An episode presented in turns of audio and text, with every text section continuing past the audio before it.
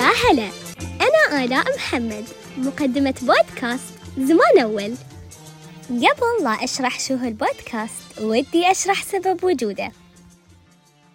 أنا أحب التاريخ والثقافة العربية مثلي مثل وايدين. أحبها لأنها تبرز مكانتنا وهويتنا وفي نفس الوقت تبهرني الحقائق والمعلومات يوم ورا يوم. وهي مفيدة مفيدة لأنها تسافر بك الأماكن وأزمان بعيدة عنك. تعرفك على مجتمعات مختلفة وتقول لك كيف كانوا كيف صاروا وكيف كان زمانهم. عشان تي أنا أفهم سبب خسارة اليابان في الحرب العالمية الثانية وكيف أن أمريكا عندها أقوى اقتصاد حاليا في العالم. أنا عندي معلومات كثيرة عن المجتمع الإماراتي. تواريخ وأحداث معينة. لكنها معلومات مدفونة ينقصها الصوت يوصلها للمجتمع. أنا أعرف مثلا أن زمان أول أيام أمهاتنا وآبائنا كانت تختلف عن أيامنا من عدة نواحي. الأستاذة موزة الحمادي في حلقة يوم من زماننا تأخذنا في رحلة يوم طفلة في الثمانينات وتعرفنا أكثر على كيف كانوا يقضون يومهم بعد المدرسة. من الظهر لين المساء. الشيء اللي كنا نسويه يا بنتي وانتو هالأيام ما تسوونه هو أننا كنا نلعب قدام البيوت. نتيمع نحن البنات نلعب نط الحبل ولا الصقلة ولا نسوي بيوت من رمل. يعني كنا نشغل أعمارنا بأي شيء وكان آخر اهتماماتنا هو التلفزيون.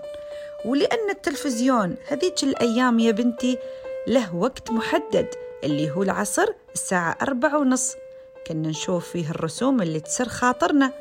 والصبح نكون في المدرسة فيبتدي لعبنا من الظهر لين المغرب وحزتها كل حد يسير بيته. وعلى مر الزمان لهجتنا تغيرت وايد بعد التطور الحضاري والتوسع الثقافي بين المجتمعات. ولكن الأم عبيد دور مختلف تماما في هذا العصر للحفاظ على رمستنا ولهجتنا الإماراتية. بالنسبة للهجة الإماراتية لهجة مميزة بين دول الخليج العربي يعني أغلب دول الخليج العربي متشابهة اللهجة بينهم آه، كلماتهم حتى متشابهة بس بالنسبة لدولة الإمارات اللهجة الإماراتية مميزة جدا جدا. يعني وحط خط أحمر تحت جدا جدا لأنها بالفعل آه، في أي دولة تروحها إذا كانت حتى دولة خليجية يعرفون أنك أنت من دولة الإمارات. آه، أجدها أنها مميزة من ناحية النطق من ناحية حتى آه، نغمة الكلمات أو بعض الكلمات اللي غير معروفة. لذلك عشان شي أنا سويت هالحساب ما باستفادة حد حق الجيل الجديد حتى حق دول الخليج العربي لأن في بعض الكلمات ما يعرفونها. وحين إحنا ما شاء الله أصبحنا أصبح المجتمع ككل متقارب آه اللي هو السياحة وغيره فأجد أن آه دولة الإمارات مميزة بلهجتها الإمارات عندها تاريخ غزير ومثير تم توثيق جوانبه الاقتصادية السياسية والتنموية لكن مو بالاجتماعية هنا يجي دور بودكاست زمان أول.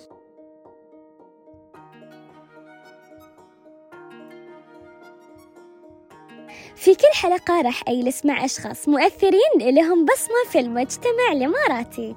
بنستعرض ونعرف العالم تاريخ وعادات وتقاليد المجتمع الإماراتي. انتظرونا.